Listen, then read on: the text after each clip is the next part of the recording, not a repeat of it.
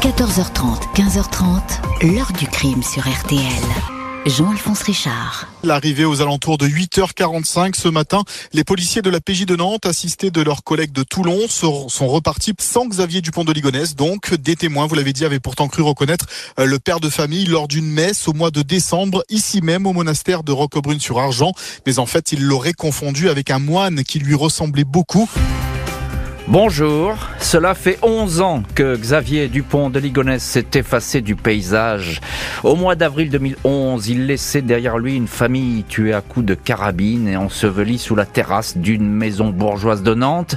Sa famille, son épouse et les quatre enfants, trois garçons et une fille âgée de 13 à 20 ans, ainsi que les deux chiens de la maison, comme si l'auteur du massacre, désigné comme étant Dupont de Ligonnès, avait voulu faire table rase du passé anéantir à coups de feu le dernier pan de son existence. Le père de famille a-t-il pris la fuite pour se cacher, recommencer une nouvelle vie sous un autre nom, ou bien ses névroses l'ont-elles conduit à mettre fin à ses jours dans une cachette que l'on ne découvrira jamais? Une double interrogation pour les policiers qui n'ont jamais lâché la traque et continuent, aujourd'hui encore, à étudier dans la plus grande discrétion les pistes, les signalements qui surgissent régulièrement. Où est passé Xavier Dupont de Ligonnès Question posée à nos invités, témoins et acteurs de cette énigme. 14h30, 15h30. L'heure du crime sur RTL. Dans l'heure du crime aujourd'hui, les 11 ans de la disparition de Xavier Dupont de Ligonnès. La dernière fois qu'on l'a vu vivant, c'était le 15 avril dans le Var, région où vont souvent revenir les enquêteurs. Lundi 21 juin 2021, les policiers de l'Office central pour la répression des violences aux personnes, l'OCRVP, sont à l'œuvre dans le petit cimetière de Grimaud entre Saint-Tropez et Sainte-Maxime. Ces hommes, dont la mission première est la traque des fugitifs, ont attendu la nuit pour visiter discrètement le lieu, planté de cyprès et surplombé par un antique moulin à vent. Un autre moulin de la commune, à 5 km du rivage, a longtemps été la propriété du comte Hubert Dupont de Ligonnès, un ingénieur en physique nucléaire qui avait quitté sa femme et leurs trois enfants quand Xavier avait seulement 10 ans. Le petit garçon aimait venir jouer à Grimaud et revenir s'y promener à l'âge adulte. L'intéressé n'a en fait jamais cessé d'admirer ce père lointain, mort en janvier 2011 et enterré en Lozère. C'est à cette période que Xavier Dupont de Ligonnès a commencé à s'entraîner régulièrement au tir dans un club de Nantes avec la carabine 22 long rifles héritée de son père, arme qu'il va équiper d'un silencieux et qu'il a très certainement utilisé pour la tuerie. Et si Dupont de Ligonnès avait décidé de se suicider ici, à Grimaud, ou bien d'y abandonner la carabine paternelle, des tombes du cimetière local sont examinées, fouillées, des prélèvements effectués, mais la piste se révèle stérile. Ce n'est pas la première fois que les enquêteurs se rendent dans le Var. Ils avaient déjà interrogé à Grimaud une vieille tante du fugitif. Cette région semble agir sur Dupont de Ligonnès comme un aimant. Après avoir rencontré Agnès à la fin des années 80, le couple a vécu dans ce secteur, notamment à Sainte-Maxime.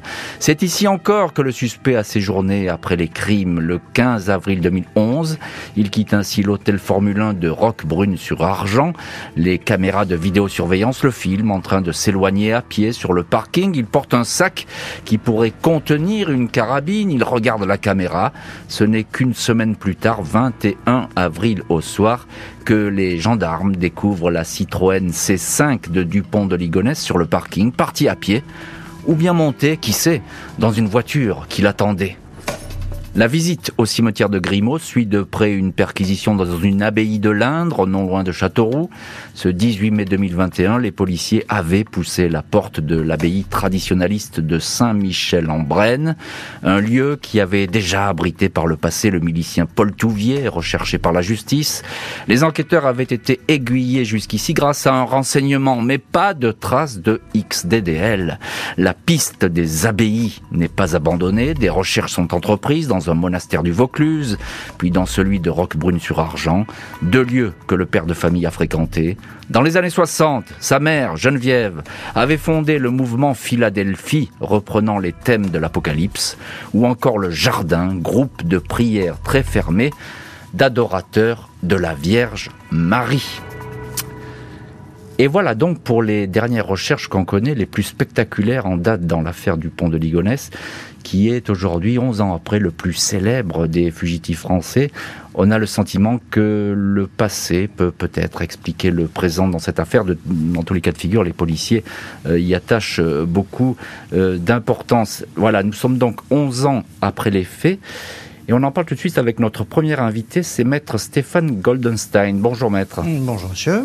Merci beaucoup d'avoir accepté l'invitation de l'heure du crime. Vous êtes avocat de la sœur et de la mère de Xavier Dupont de Ligonnès.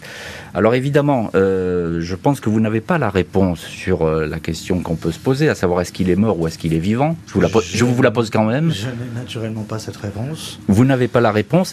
Euh, que, que, pense la, la, famille de Xavier Dupont de Ligonnès de ces 11 ans d'absence? La sœur, ils, ont, ils ont souvent dit que il, elle le pensait vivant, Xavier Dupont de Ligonnès C'est très compliqué pour des victimes. Très compliqué pour des victimes de faire euh, le, le, le, deuil de, de leur frère, de leur fils, alors que le dossier ne nous donne pas les clés de réponse. Mmh. Notamment le mobile, qu'on ne comprend toujours pas. Euh, la disparition, que l'on ne comprend toujours pas. L'endroit où il pourrait se trouver, vivant ou mort. Mm -hmm. On ne connaît pas cette réponse. Donc on est confronté à une véritable énigme. Et, et, en matière criminelle, on a toujours besoin de connaître le mobile pour comprendre le passé. Vous savez, tout à l'heure, vous avez dit que le passé nous éclairait sur le Bien futur. C'est Machiavel qui avait dit la connaissance du passé nous donne les clés du futur. Oui, et c'est, et Sauf que dans ce dossier, c'est pas le cas. Oui, alors le passé, on va y revenir peut-être au, au, mobile dans les chapitres suivants parce qu'il y a des choses qui sont évoquées, mmh, évidemment, notamment la, la, situation financière déplorable euh, dans laquelle se trouvait euh, cette famille. Mais euh, encore un petit point, maître Goldenstein. Est-ce que les, les, proches pensent qu'il est vivant? Sans, sans, savoir ce qui se passait, mais est-ce que, quel sentiment ces, ces, femmes autour de lui éprouvent, la sœur et la mère de Xavier Alors, Dupont de Ligonnès Christine Dupont de Ligonnès euh, a examiné le dossier pénal dans le moindre détail. Chaque détail de ce dossier a été examiné par Christine pendant au moins deux ans. C'est-à-dire qu'elle ne s'est pas contentée de lire la presse, elle a regardé le dossier pour se forger son intime conviction. Et son intime conviction, c'est qu'on ne lui dit pas la vérité. Mm. Qu'on lui donne une certaine vérité judiciaire, mais on ne lui donne pas la vérité originelle. Dans ces conditions, euh, Christine euh, est non seulement persuadée que son frère est vivant, euh, mais elle est aussi persuadée que on ne connaît pas la réalité, j'allais dire, des constatations technique, matériel, euh, que à, à, chaque porte que l'on ouvre, une porte se referme. Quand vous parlez des problèmes financiers, il y en avait, mais il y en a toujours eu. On parle des problèmes d'adultère, euh, mais il y en a toujours eu. Euh, on parle des problèmes de, de, de, relations avec sa femme, mais il y en a toujours mmh. eu. On parle de, de problèmes qu'il aurait pu avoir avec ses enfants, il n'y en avait pas. Aucun. Mmh. Il adorait ses enfants. Donc tout ça fait que nous sommes aujourd'hui, 11 ans après, à se poser la question de savoir mais où est-il Nom de nom pour nous donner les réponses. C'est très intéressant ce que vous dites, parce que là, on est dans la mentalité de la famille, et je trouve ça très, très éclairant, euh, même si on n'a pas la, réponse formelle, évidemment. Euh, bonjour Anne-Sophie Martin. Bonjour Jean-Alphonse. Euh, journaliste, euh, merci vous aussi d'avoir accepté l'invitation de l'heure du crime. Vous êtes auteur du livre Le Disparu qui était paru aux éditions Ring et vous connaissez parfaitement cette affaire. Je le disais, euh, Anne-Sophie, il y a ce, département du Var qui revient en boucle. C'est le dernier endroit où on le voit vivant du pont de Ligonnès. On a l'impression que on revient toujours dans ce coin pour essayer de le trouver. Oui, c'est vrai revient... ou c'est faux? Oui, c'est vrai qu'on revient dans ce coin, mais parce qu'on ne l'a pas trouvé au point de départ, en fait, puisque vous savez que les tueries familiales comme ça, en général, l'auteur, euh, plus souvent le père, euh, se, se suicide sur place, donc c'est moins compliqué. Donc là, on aurait pu, effectivement, et c'est moi, les, un des premiers éléments qui m'a fait un peu douter d'un suicide, justement, c'est l'idée qu'on ne le retrouve pas suicidé, bon, peut-être pas dans la maison, mais à ce moment-là, dans la région de, de Nantes ou vers l'Atlantique plutôt, c'est le fait qu'on reparte vers euh, effectivement euh, le Var, le Sud-Est. Et, et, pourquoi donc? Pourquoi donc si c'était pour se suicider, aller, euh, aller si, si loin. vous voulez faire une, une, mmh. une un, un, tel voyage mmh. qui va durer des jours. En plus, mmh. là, on sait que ça dure quasiment une semaine.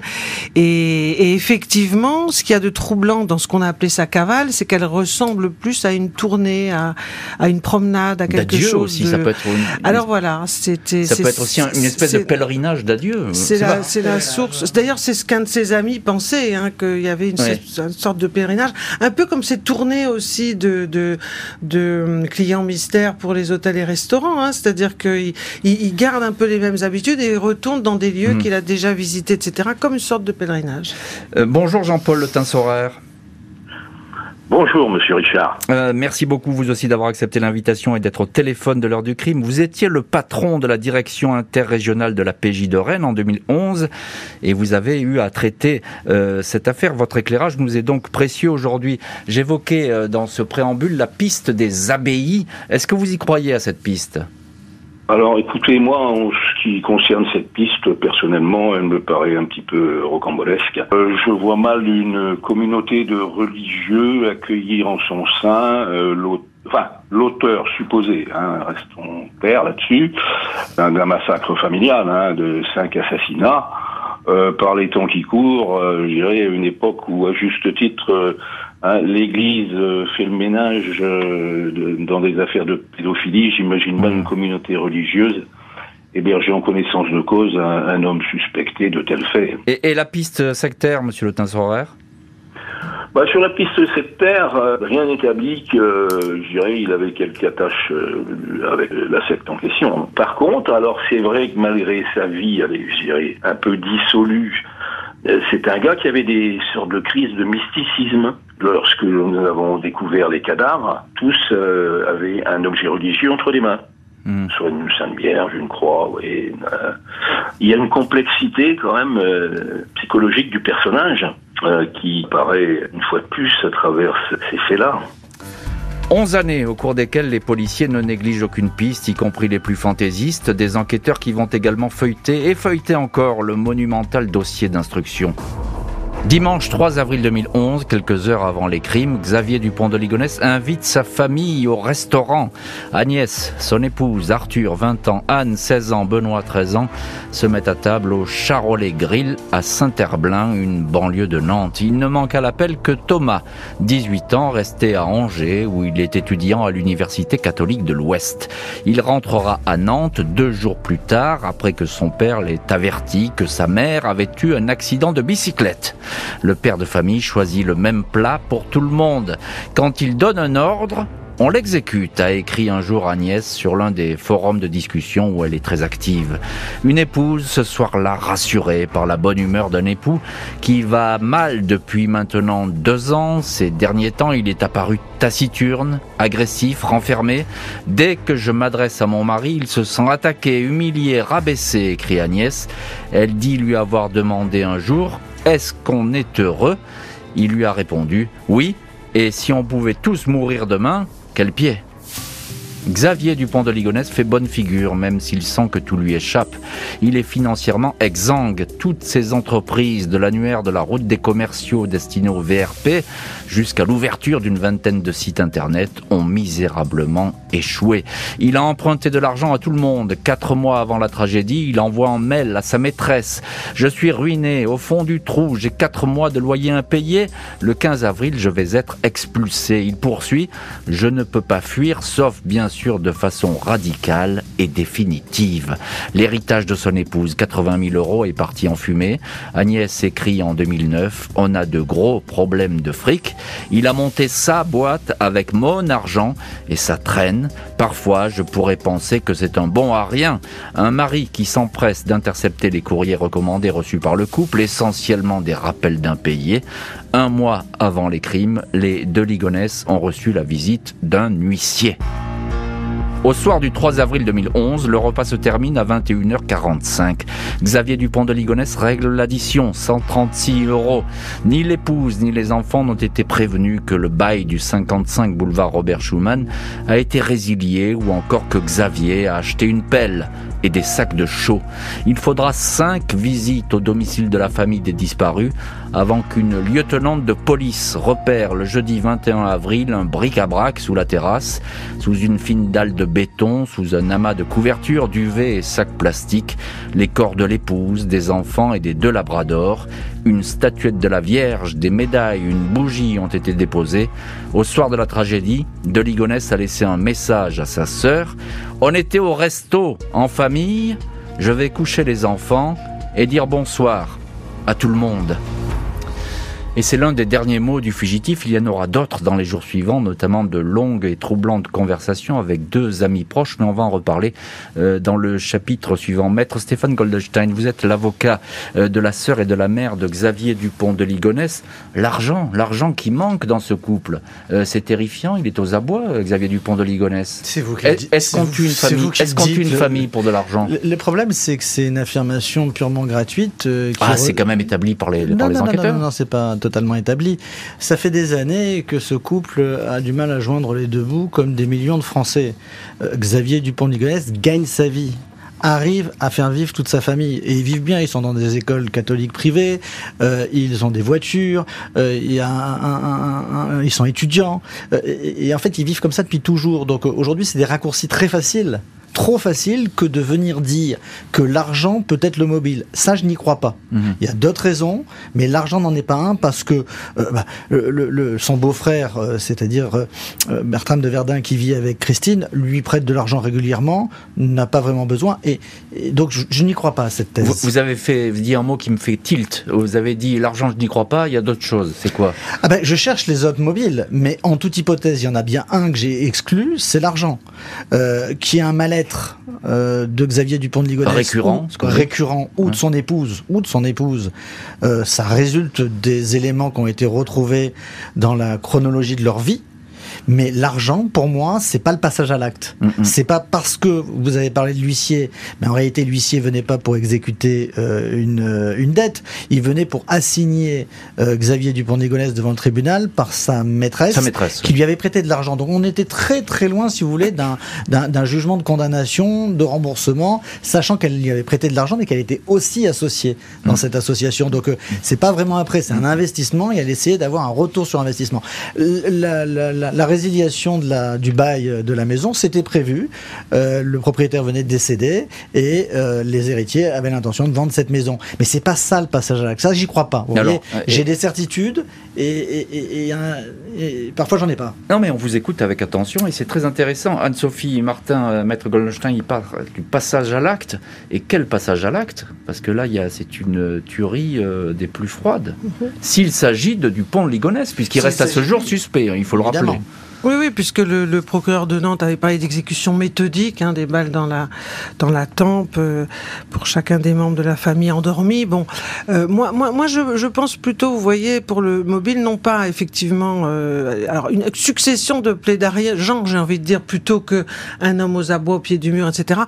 Mais moi, j ai, je me suis plutôt finalement convaincu que c'était peut-être une forme de lassitude, surtout au bout de des années quasiment. D'érosion. Oui, oui, oui, de de lassitude et de peur d'une une certaine forme de déchéance.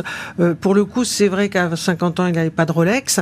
Et c'est surtout comment trouver une solution pour, enfin, pour continuer. Euh, il euh, était un peu au pied du mur dans ce sens-là, si vous voulez, mais de la vie, en fait, de l'échec, de l'absence de perspective. Ce, ce, que vous avancez, Anne-Sophie, c'est une espèce de, de dérive euh, psychologique. Oui. Une espèce de détresse, oui. comme ça, qui l'aurait poussé oui. à commettre l'impensable. Voilà. D'ailleurs, vous parlez des, des, des documents, et c'est vrai que dans ces écrits, on perçoit un homme qui a un ego un peu surdimensionné à certains moments, tout en étant très humain et à l'écoute et en capacité de trouver des solutions et, et, et, et d'espérer de l'eau, de l'eau, de ses enfants notamment. Hein. Mais il y a, y, a, y, a, y a des choses qui ont été essayées. Si vous voulez, on a l'impression que c'est ça. Hein, 50 ans, il a essayé beaucoup de choses et, en fait, rien n'a vraiment mmh. fonctionné. Et donc, qu'est-ce qu'il va trouver pour demain? Moi, c'est plutôt cette situation-là qui me semble fermée et, il a encore un projet d'entreprise, mais personne ne le suit là-dessus. Il consulte un peu, il va voir les gens. Personne n'y croit vraiment, donc euh, euh, il va pas rebondir peut-être encore longtemps. C'est plutôt ça, c'est la noirceur de, de l'avenir en fait. Jean-Paul Le Tinsoraire, policier à l'époque patron de la direction interrégionale de la police judiciaire euh, de Rennes. J'ai cité Agnès de Ligonnès qui dit que son mari pourrait être un bon à rien. Elle lance comme ça cette phrase. Qu'est-ce que vous en pensez? Ah, pour moi, oui, c'est le terme. Pour moi, c'est un raté c'est un raté, mais qui a tellement brillé aux yeux de son entourage et de ses amis, qui fait que, je dirais, le, choc est encore plus terrible, quoi, de cette euh, décrépitude, qui ne peut que, les loyers ne sont plus payés, enfin, vous voyez, c'est, il ne va même plus pouvoir rester dans cette maison. Alors, pour quelqu'un qui réussit dans les affaires, pas terrible. Alors justement, lors de l'enquête, quel profil psychologique les, policiers ont dressé de, de Dupont de Ligonnès? Oui, alors euh, pour moi, le trait principal de la personnalité de Xavier Dupont de Ligonnès, c'est un personnage qui est bouffi d'orgueil. Il veut passer euh, pour un, un champion du monde dans tous les domaines. Euh, en creusant au fil de l'enquête, on s'aperçoit que tout cela n'est que du vent. Puis un autre souci d'ailleurs, qui peut expliquer, j'irai, cette disparition mystérieuse, c'est le souci de protéger l'honneur de la famille. Parce qu'il ne s'agit pas de entacher le nom de Doligonès, il est très attaché à cette particule, si je puis dire, et s'il n'y avait pas eu le problème de perdre la face, je, pense qu'il n'y aurait pas eu ce massacre. Euh, maître euh, Goldenstein, je vous ai senti euh, bah, un petit peu interrogatif hein. là-dessus. C'est-à-dire, je suis désolé, mais tout le monde a son avis. Mais en réalité, ce qui pêche dans ce dossier, c'est qu'il n'y a pas eu d'expertise psychiatrique. Hmm. On peut faire une analyse psychiatrique même si la personne n'est plus là. Mais ça n'a jamais été fait et je pense que les juges d'instruction successifs n'ont pas eu envie de désigner un expert parce qu'ils pensent que ce dossier est, est, une pierre en réalité pour eux. Hormis le père de famille, qui pouvait être au courant de ces sombres projets et d'un passage à l'acte longtemps réfléchi? Les enquêteurs vont s'intéresser à deux personnes. Après la nuit du 3 au 4 avril 2011, date à laquelle il aurait abattu à coups de carabine son épouse et leurs trois enfants, Xavier Dupont de Ligonnès s'est entretenu avec deux hommes qui intéressent au plus haut point les policiers. Mercredi 6 avril, de Ligonnès, qui n'a pas encore quitté la maison de Nantes, prend l'appel de Michel Rétif, un ami proche qui habite dans l'Hérault.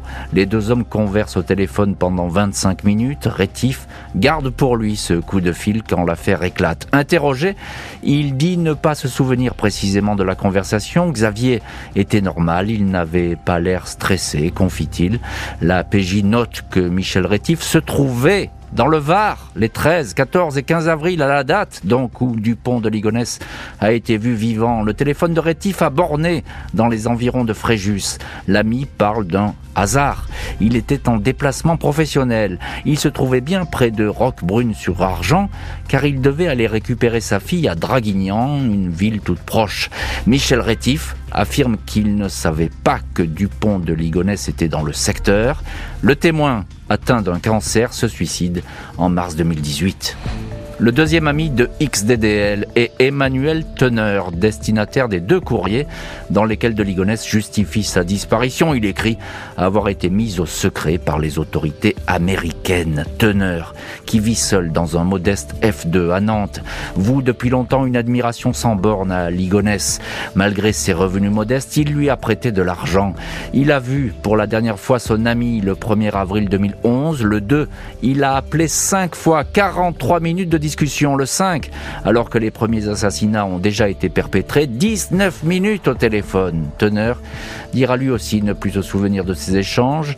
Je n'ai aucune preuve, mais je crois que Xavier a assassiné sa famille.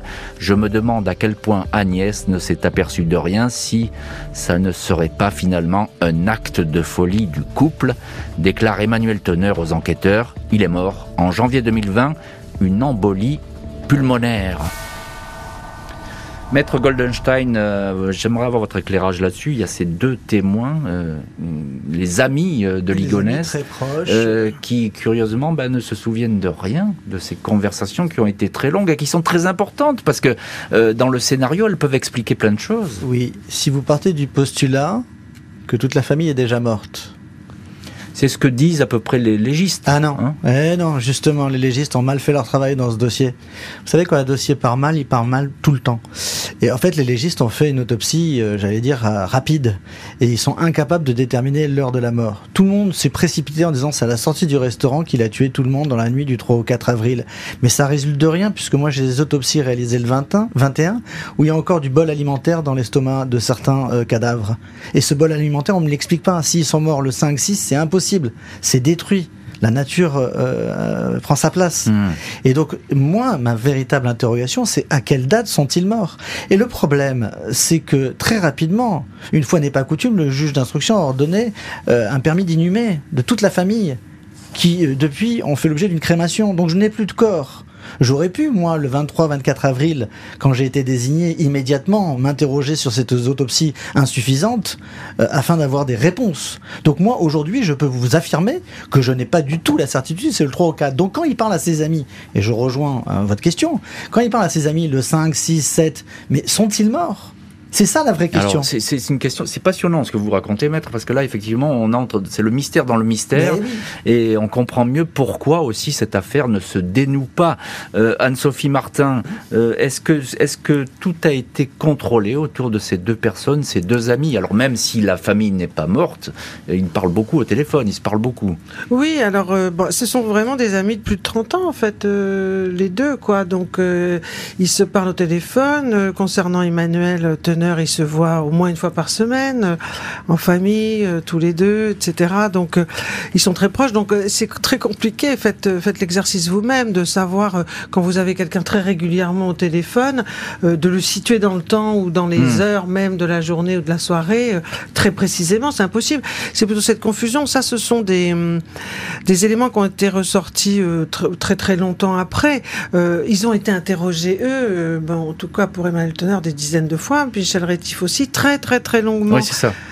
C'était pas superficiel comme ça. Hein. Non, c'est pas qualité de témoin. C'était la nuit, tout de, a minuit été... jusqu'à 6 heures du matin en qualité de témoin. Hein. Oui, ça fait essayé de le faire craquer ça parce qu'ils voulaient savoir. Ils ont été cuisinés. Moi, je les ai rencontrés tous les deux. Ils avaient vraiment, euh, ils ont, ils ont dû tout, tout, tout retrouver. Et c'est vrai qu'il y a quelques confusions euh, de mémoire, etc., sur la temporalité. Et c'est pas, et, ils, sont, ils ont dû en répondre euh, la dernière fois qu'ils l'avaient vu, etc. Ils ont, ils ont eux-mêmes reconstitué tout ça mais c'est très compliqué après, en fait, de pouvoir, après un drame pareil, de pouvoir avoir les idées claires pour eux. Euh, Jean-Paul Le Tinsoraire, policier euh, du pont de Ligonnès, c'est pas vraiment un criminel, criminel né, j'ai envie de dire, et pourtant on a l'impression qu'il a, il aurait tout organisé. Oui, oui, vous avez raison, ce n'est pas un criminel né. La preuve, c'est qu'il y a même, je dirais, des signes d'amateurisme dans la préparation. On retrouve très facilement trace de ses achats, puisqu'il paye par carte bancaire. Qui plus est, L'explication de la disparition de la famille, c'est complètement, je dirais, aberrant. Policièrement, euh, on travaille régulièrement avec la DEA, euh, ça, se serait vérifié. Bon, ça, alors bon, j'irais, c'était pour des amis et un entourage qui me paraît quand même quelque peu euh, naïf. Hmm. C'est pas très crédible. Alors, il y a effectivement préméditation, mais comme vous disiez, c'est pas, je dirais, l'assassin professionnel. Hmm. Malgré le temps, l'homme le plus recherché de France et désormais l'un des plus célèbres fugitifs au monde continue de susciter signalements, alertes et vérifications régulières. En 11 ans d'enquête, la police et la justice ont reçu près de 2000 signalements de la présence de Xavier Dupont de Ligonnès. Aucun n'a été ignoré, mais aucun n'a conduit au fugitif. L'homme a été vu partout, dans un hôtel de Dieppe où un individu lui ressemblant est parti sans payer, à Roquebrune-sur-Argent, dans le Var, où deux paroissiennes certifient l'avoir croisé, à Pont-de-Roide, localité du Doubs, où il avait l'allure d'un vagabond. On va l'apercevoir à Annecy, Nantes, Cholet, en Corse, en Italie, et même à Las Vegas. Le signalement le plus spectaculaire reste celui parvenu le vendredi 11 octobre 2019. Un témoin affirme avec conviction que Dupont de Ligonnès va embarquer sur un vol à destination de Glasgow depuis l'aéroport de Roissy. Les policiers le ratent de peu. L'individu est arrêté à Glasgow à la descente d'avion. Il ne ressemble pas du tout au suspect et détient un passeport au nom de Guy Joao. Le malentendu va se poursuivre jusqu'au lendemain. L'ADN va disculper totalement l'infortuné Guy Joao. Certains témoignages retiennent davantage l'attention des policiers.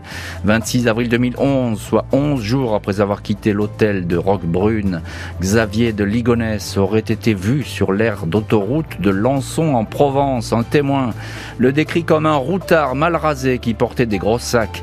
Il, il attendait d'embarquer à bord de la première voiture venue. Une employée de la cafétéria donne aux policiers un détail intrigant. Il manquait une dent à cet homme côté gauche exactement comme le suspect. Le conducteur du minibus ayant pris à son bord l'autostoppeur est retrouvé. Il a déposé cet homme à l'entrée d'Aix en Provence. Cette silhouette sera filmée par la vidéosurveillance de la gare d'Aix avant de disparaître. Anne-Sophie Martin, l'une de nos invitées aujourd'hui dans l'heure du crime, auteur du livre Le Disparu qui était paru aux éditions Ring. Euh, c'est troublant cette histoire d'Aix-en-Provence, là, ce, témoignage. C'est peut-être un des seuls qui sera un petit peu euh, bizarre, cette silhouette qu'on ah aperçoit. Non, je pense qu'il y en a pas, il y en a pas mal qui étaient assez, euh, assez sérieux entre guillemets, en tout cas à vérifier. Il y avait ce restaurateur italien aussi qui avait été assez, assez convaincant au point que la, la, police a fait des vérifications aussi.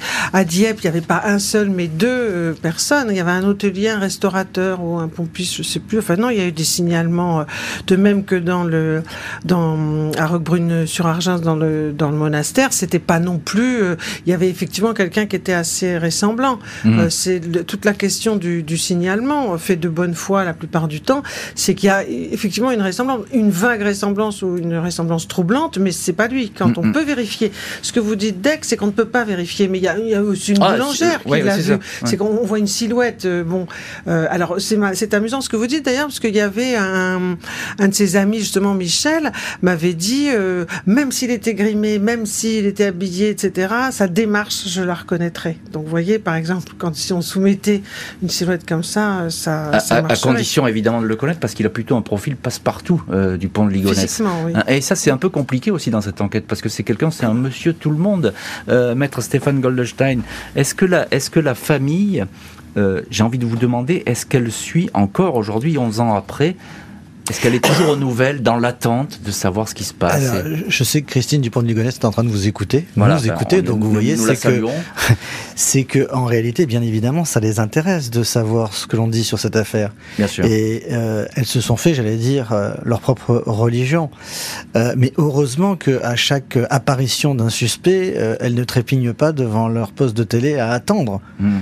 L'affaire Guy Joao a atteint son paroxysme oui. a atteint son paroxysme parce que la famille était dans l'expectative la plus totale. Et même du côté de la famille d'Agnès, j'imagine. Parce que là, on l'avait attrapé. Bien sûr. Tout ça par la faute d'un policier euh, inconsistant qui a donné une fausse information euh, aux, journalistes. Mmh, mmh.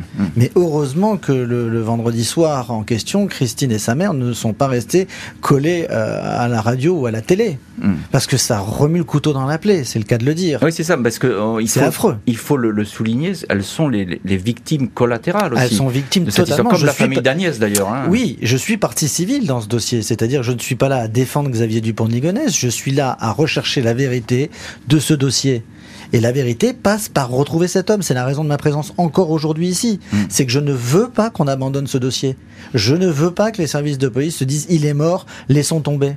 Le, fait qu'ils aillent visiter un cimetière peut apparaître euh, amusant, j'allais dire, surprenant, euh, mais c'est bien qu'ils le fassent. Oui, mais il faut, il faut qu'ils ferment toutes les portes. Mais je, mais je, pense que les policiers sont dans cette effectivement mentalité, cette optique de vouloir fermer. Enfin, ceux qui parlent pas, et qui travaillent dans l'ombre. Voilà. Ceux-là, je les respecte éminemment. Alors Jean-Paul Le Tinsoraire, vous, vous n'êtes plus, euh, plus aux affaires, vous êtes euh, aujourd'hui, je crois, à la retraite.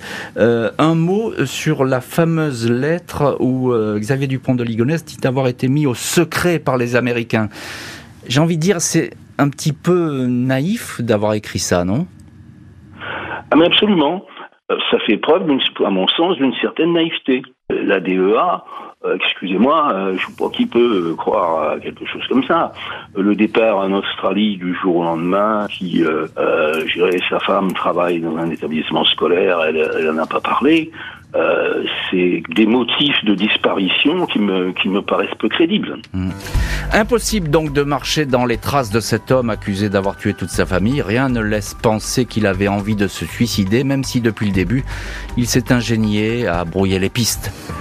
Le nom de Xavier Dupont de Ligonnès figure en bonne place parmi les 7300 notices rouges d'Interpol, les personnes recherchées dans le monde entier. Sa notice comporte plusieurs photos d'identité, un résumé de son signalement, mais une seule empreinte digitale. Le suspect n'avait jamais fait l'objet par le passé d'aucune garde à vue. C'est sur un document d'identité que cette empreinte a été relevée. Le dossier de Ligonnès contient aussi son empreinte génétique. Cette dernière donnée, l'ADN, reste aujourd'hui l'arme absolue pour identifier éventuellement le disparu, qu'il soit mort ou vivant. La dernière image de Dupont de Ligonnès reste cette capture de vidéosurveillance de l'hôtel du Var. Il porte un sweat, un pantalon sombre et des montures à lunettes fines. Malgré l'écoulement parfois considérable des années, nombre d'enfers criminels célèbres ont pu connaître des rebondissements spectaculaires. Indiqué en 2021 au Monde, l'ancien procureur de Nantes, Xavier Roncin, Xavier Dupont de Ligonnès, aurait aujourd'hui 60 ans. Jean-Paul Le Tinsoraire, policier, on vous retrouve dans cette affaire. Vous étiez à l'époque patron de la direction interrégionale de la police judiciaire à Rennes et vous avez connu ce dossier. Est-ce qu'on peut espérer, euh, monsieur Le Tinsoraire, comme le procureur, euh, un rebondissement spectaculaire? On rappelle que ça fait 11 ans cette année que Xavier Dupont de Ligonnès a disparu. Oui, 11 ans cette année, effectivement. J'aimerais bien, hein, comme euh, tout le monde, avoir un jour la solution de cette affaire. Des restes de corps peuvent, seront peut-être découverts un jour, euh, je dirais inopinément. Effectivement, il est possible qu'on n'ait jamais la solution. Hmm. je, vous pose la question, mais selon vous, votre sentiment, euh, est-ce qu'il est mort ou est-ce qu'il est vivant, euh, Xavier Dupont de Ligonnès Mon sentiment, euh, ce qui me paraît être l'hypothèse la plus probable, c'est qu'il est mort. Bon, il a abattu sa famille. Vivre avec ça, ça demeure quand même assez compliqué pour le moins. De la hmm. même manière, bon, alors on dit oui, mais une maîtresse qui aurait pu euh, avoir de, bon, il faut la trouver la maîtresse qui accepte de partir avec quelqu'un qui a tué cinq personnes. C'est vrai qu'un suicide serait tristement banal entre guillemets. Après, euh, toujours broder. Euh, ça, dans toutes les affaires un peu énigmatiques, on voit des hypothèses partant dans tous les sens. Hein. Il est toujours recherché, vous confirmez? Oui, bien, bien évidemment. Hein, il y a une information ouverte donc je ne me permettrai pas bien sûr de rentrer dans des détails, mais euh, il est évident que euh, le moindre renseignement qui parvient, euh, je dirais, tant l'autorité judiciaire que l'autorité policière, je vous dis, il y a quand même un mandat d'arrêt international qui est délivré à son encontre. donc, il fait toujours l'objet de recherches, je dirais, actives. Hum. Anne-Sophie Martin, des recherches actives, dit Jean-Paul Le Tinsorer. C'est pas facile, hein, ce dossier. Parce que bah- comment on travaille là? Comment bah- les policiers travaillent Ah moi j'en sais rien, mais je pense que c'est ça, c'est ce qu'on appelle une veille, c'est-à-dire euh, euh, les policiers qui attendent un renseignement afin de le vérifier, comme c'est le cas déjà depuis très longtemps, puisque cette enquête, l'enquête initiale, est, a été vraiment assez assez importante. Elle a, elle a, elle a vérifié énormément de choses, mais elle a abouti à un échec en fait. Elle a fait chou blanc, et donc euh, moi je pense que que c'est ce qu'il voulait en fait. Hmm. C'est ce que Xavier Dupont. C'est votre sentiment ça. Hein, depuis le début, vous dites ça. Voilà, c'est ça. Si, si c'est euh, euh, si c'est lui, hein, parce que n'oublions pas qu'il n'y a pas non plus de preuves contre lui, et il n'y a pas d'arme du crime qui a été retrouvée. Il, est présumé innocent. il est présumé innocent. Euh, si c'est lui, je pense que justement, c'est pourquoi moi, je, je, je pense qu'il faut, faut, faut savoir aussi le dire qu'une enquête échoue. Mais je pense que dans ces documents, moi, j'ai retrouvé des choses, par exemple dans ces mails un peu alarmistes à ses deux amis, où il dit même si la police trouve des preuves, faudra pas dire que c'est moi. Et à son ancienne maîtresse, celle qui lui avait prêté de l'argent, il avait dit euh, on ne me retrouvera jamais. c'est ça. C'est bien euh, pour moi ça. Il y a cette quête d'anonymat, enfin de, d'absence de solution euh, à la fin. et donc on en est encore là 11 ans après. Je vais terminer avec vous, maître Stéphane Goldstein, avocat de la sœur et de la mère de Xavier Dupont de Ligonnès. Vous, le disiez tout à l'heure, la, la sœur et la mère, elles sont victimes collatérales aussi de cette histoire. Elles sont victimes collatérales, elles sont victimes répéter parce que c'est important. Il faut le répéter, mais il faut aussi dire qu'elles sont euh, humiliées sur la place publique avec ces histoires de dérives sectaires qui ne relèvent de rien du tout, avec une enquête policière qui, est, qui avait été initiée en 2011 là-dessus, ça avait rien donné, ça a été relancé. Euh, des journalistes en ont fait leur chou gras l'année dernière euh, dans une dans un, un feuilleton estival et ont diffamé ces, ces mm. pauvres femmes qui qui veulent vivre leur religion tranquillement et qui n'ont et qui n'ont euh, jamais rien volé à qui que ce soit. Et qui attendent aussi une réponse. Hein. Et qui attendent plein de réponses. Merci beaucoup, euh, maître Stéphane Goldstein, euh, Anne-Sophie Martin et Jean-Paul Le Tinsorer d'avoir été les invités de l'heure du crime aujourd'hui. Merci à l'équipe de l'émission, Justine Vignot, Marie Bossard à la préparation, Boris Pirédu à la réalisation. L'heure du crime, présenté par Jean-Alphonse Richard sur RTL.